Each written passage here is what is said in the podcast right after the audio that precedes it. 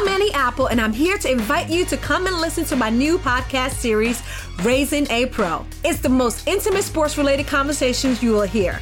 Each week, we explore the journeys of some of your favorite NFL players through the eyes of those that know them best. From Joe Burrow, DeAndre Hopkins, Miles Garrett, Ezekiel Elliott, Nick and Joey Bosa, just to name a few. With exclusive insights and information, we leave no stone unturned. Subscribe now to Raising a Pro on your favorite podcast app. Smartcast. You are listening to an HD Smartcast original. आइए मैं राना सफी आपको ले चलती हूँ इतिहास की अनदेखी गलियों में मेरे पॉडकास्ट अनजाने रास्ते के ज़रिए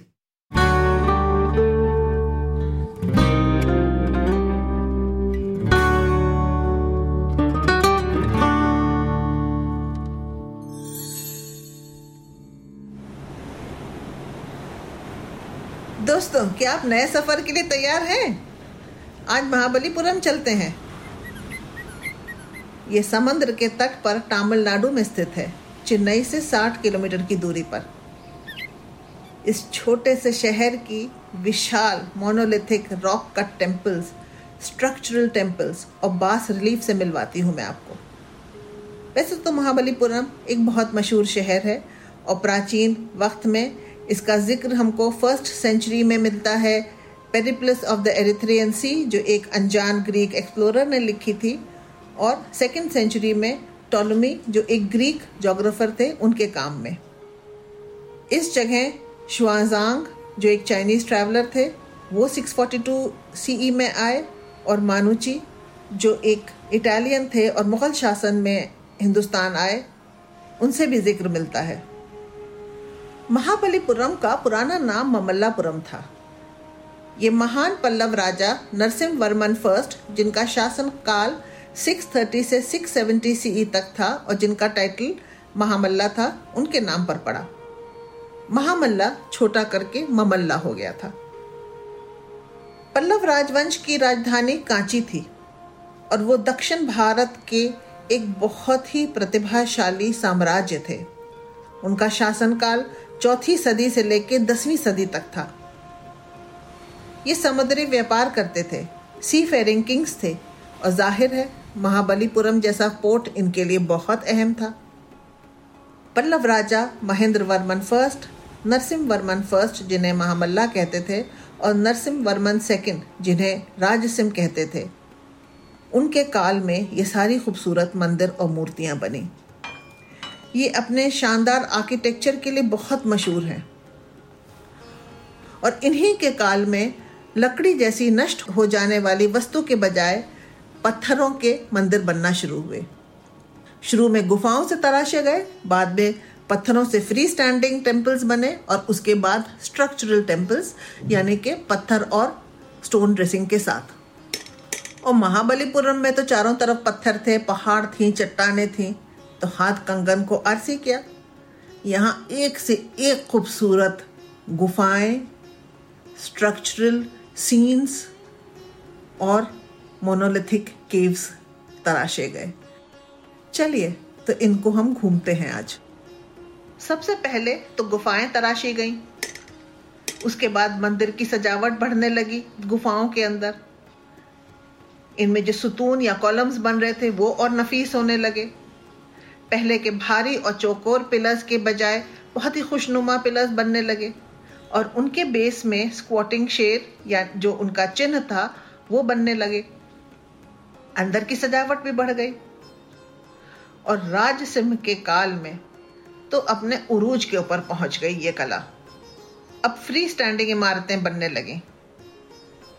और स्कल्पचर्स में भी बहुत सफ़ाई आ गई।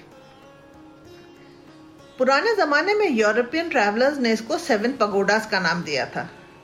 शायद इसलिए क्योंकि यहाँ पर एक टाइगर केव है, जिसके ऊपर याली, जो एक मिथिकल बीस्ट है, उसकी शक्ल, उस गुफा के सामने तराशी हुई है। और ये कहीं ना कहीं ड्रैगन से मिलता है। तो शायद उनको लगा कि किसी बाहर के व्यापारी ने आके ये बनाया। लेकिन 18 सेंचुरी में वहाँ इंस्क्रिप्शन मिले और इससे ये साफ़ ज़ाहिर हो गया कि ये मंदिर पल्लव राजा ने ही बनवाए थे। यहाँ के ऊपर चार ग्रुप्स हैं और इनको इनके बनाने की शैली के ऊपर तकसीम किया गया है। सबसे पहले रथ हैं, जो मोनोलिथिक स्ट्रक्चर्स हैं, यानी कि ठोस चट्टान से कटे हुए हैं और रथ की शक्ल में हैं।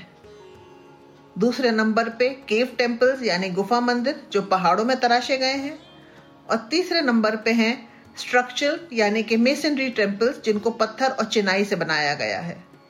और चौथे हैं तराशे हुए मंजर, यानी कि स्कल्पचर्ड सीन्स ये पहाड़ के किनारे बने हैं और ज़्यादातर मामल्ला के शासन में बने हैं। चलिए, सबसे पहले पाँच रथ की सैर करते हैं। महाभारत के पाँच पांडव भाई तो बहुत मशहूर हैं। कौन है जो उन्हें नहीं जानता? ये रथ उन्हीं के नाम पर है। वैसे इन रथ का उन पाँच पांडवों से कोई लेना देना नहीं है। ये रथ बहुत ही अजीब व गरीब है। रथ एक आसमानी सवारी मानी जाती है, जिसको भगवान इस्तेमाल करते हैं, और वाकई इनकी कारीगरी देख कर तो दिव्य सवारी ही लगती है ये। यहाँ चार रथ, धर्मराज, भीम, अर्जुन और द्रौपदी रथ एक ही पत्थर से तराशे हुए हैं, और पांचवा नकुल सहदेव एक अलग पत्थर से तराशा गया है। पहला रथ धर्मराज रथ कहलाता है। धर्मराज पांडवों के सबसे बड़े भाई युधिष्ठर का लकब, यानी पदवी थी। ये दक्षिण की ओर स्थित है, तीन मंजिला है। इसकी तीन मंजिलें मानो आसमान, ज़मीन और स्वर्ग की नुमाइंदगी करती हैं। देखने में ये बहुत आलीशान है और शायद इसीलिए इसका नाम धर्मराज युधिष्ठिर के नाम पर रखा गया, जिनकी गरिमा बहुत मशहूर थी। यहाँ पर मिले एक इंस्क्रिप्शन से पता चलता है कि ये शिव मंदिर था। इसके चारों कोनों पर आठ स्कल्पचर पैनल हैं, जिसमें भगवान हरिहर, ब्रह्मा, स्कंद, सूर्य, विष्णु, शिव और शिव जी के अनेक रूप यहाँ मौजूद हैं। एक अर्ध नारेश्वर है। श्री कृष्ण भी दर्शाए गए हैं यहाँ पर। और एक प्रतिमा पल्लव राजा की भी है। यहाँ पर भगवान शिव का नटराज रूप शायद उसका सबसे शुरुआती प्रतिमा होगी। भी मंझले भाई थे और उनकी ताकत बहुत मशहूर। तो जो सबसे बड़ा रथ है, लंबा चौड़ा, वो उनके नाम पर है। ये ओबलोंग है। इसकी छत कर्विलीनियर यानी कि लंबाकार है। और देखने में लगता है कि जैसे कि फूस की झोपड़ी जैसी बनी हुई है। इसकी छत के कोने पर चैत्य आच बनी हुई है। इसके लंबे रेक्टेंगुलर बेस के दोनों तरफ़ पिलास्टर्स हैं, जिन्हें चोर सुतून कहते हैं, और चार सुतून जिनके बेस में शेर बने हुए हैं। शेर पल्लव डायनेस्टी का चिन्ह थे।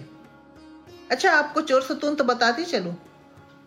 सतून तो एक फ्री स्टैंडिंग यानी कि खुद अकेला खड़ा हुआ कॉलम होता है। और चोर सतून वो खंबा है जो अलग नहीं है, बल्कि इमारत से ही जुड़ा हुआ है और उसी से ही तराशा गया है। इसका बाहरी हिस्सा बहुत खूबसूरती से तराशा है, लेकिन जिस भी वजह से अंदर इसकी खुदाई पूरी ना हुई, शायद पत्थर में कोई कमज़ोरी थी। तीसरा रथ अर्जुन रथ है और इसकी छत अष्टकोण या हस्त पहलू ऑक्टोगनल है। इसमें बाहर बहुत सारी प्रतिमा तराशी हुई हैं। इनसे हमें पता चलता है कि ये शिव जी को समर्पित था। इसमें अंदर कोई मूर्ति नहीं है, लेकिन बाहर एक बेहद खूबसूरत शिव जी की प्रतिमा नंदी के ऊपर हाथ रखे खड़े, मानो जैसे बस अब जाने ही वाले हैं कहीं। अगल बगल के पैनल्स में भगवान इंद्र हैं, अपने हाथी एरावत के साथ और भगवान विष्णु गरुदा के साथ। इसके सामने एक बहुत शानदार, लेकिन कुछ अधूरी सी मूर्ति, नंदी की बनी हुई है। और ये टूरिस्ट को बहुत लुभाती है। चौथा रथ द्रौपदी रथ है। द्रौपदी पाँच पांडवों की पत्नी का नाम था। ये बेहद खूबसूरत है। और शायद इसीलिए इसका नाम द्रौपदी रखा गया। खैर, इसकी और भी एक वजह है जो मैं आपको बताती हूँ। इसकी भी छत कर्विलीनियर है और इसकी छत के कोनों पर बहुत बारीकी से बेल बूटों का डिज़ाइन बना हुआ है। इसकी दीवार पर तीन तरफ़ ताख बने हैं, जिसके ऊपर माकर तोड़ना है, और दरवाजे पर भी बहुत ही खूबसूरत। इसको द्रौपदी रथ बुलाने की एक वजह ये भी है कि इसके दरवाजे के ऊपर द्वार पालिका, यानी कि फीमेल डॉकीपर्स बनी हुई हैं, और इसकी तीनों ताकों में जो उत्तर, दक्षिण और पूर्वी तरफ़ हैं दुर्गा जी की प्रतिमा है। इनमें से एक ही मुकम्मल हो सकी और वो दुर्गा जी को महिषा असुर के ऊपर खड़ी हुई दिखाती हैं। अंदर बहुत ही खूबसूरत चार हाथ वाली दुर्गा जी की मूर्ति है और सामने दो श्रद्धालु मर्द एक अपने हाथ में तलवार लिए हुए, मानो अपना सर काटकर देवी जी को अर्पित करने के लिए। इसी के सामने एक अलग पत्थर से कटा हुआ बहुत खूबसूरत शेर है। क्योंकि शेर दुर्गा जी से जुड़ा हुआ है, इसलिए इसको इसी मंदिर का हिस्सा मानते हैं।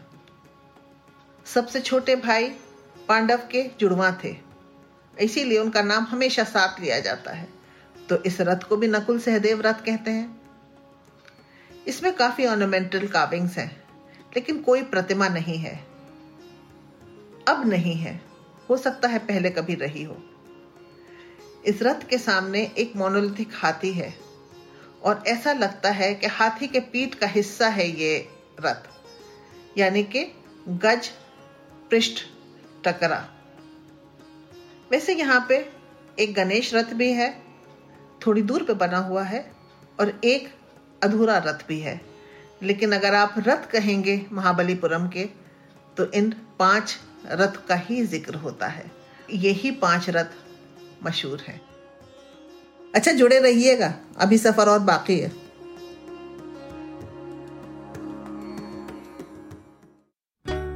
अगर आपको ये एपिसोड पसंद आया हो तो हमें ज़रूर बताइएगा। एट एच टी पर ट्विटर इंस्टाग्राम और फेसबुक के ज़रिए। अगर आपको इस पॉडकास्ट पर इतिहास से जुड़ी कोई और कहानी सुननी हो तो आप मुझ तक पहुँच सकते हैं ट्विटर के ज़रिए at I M Rana Instagram पे एट राना सफ़ी और ऐसे और दिलचस्प पॉडकास्ट सुनने के लिए log on to W W W dot H T smart cast dot com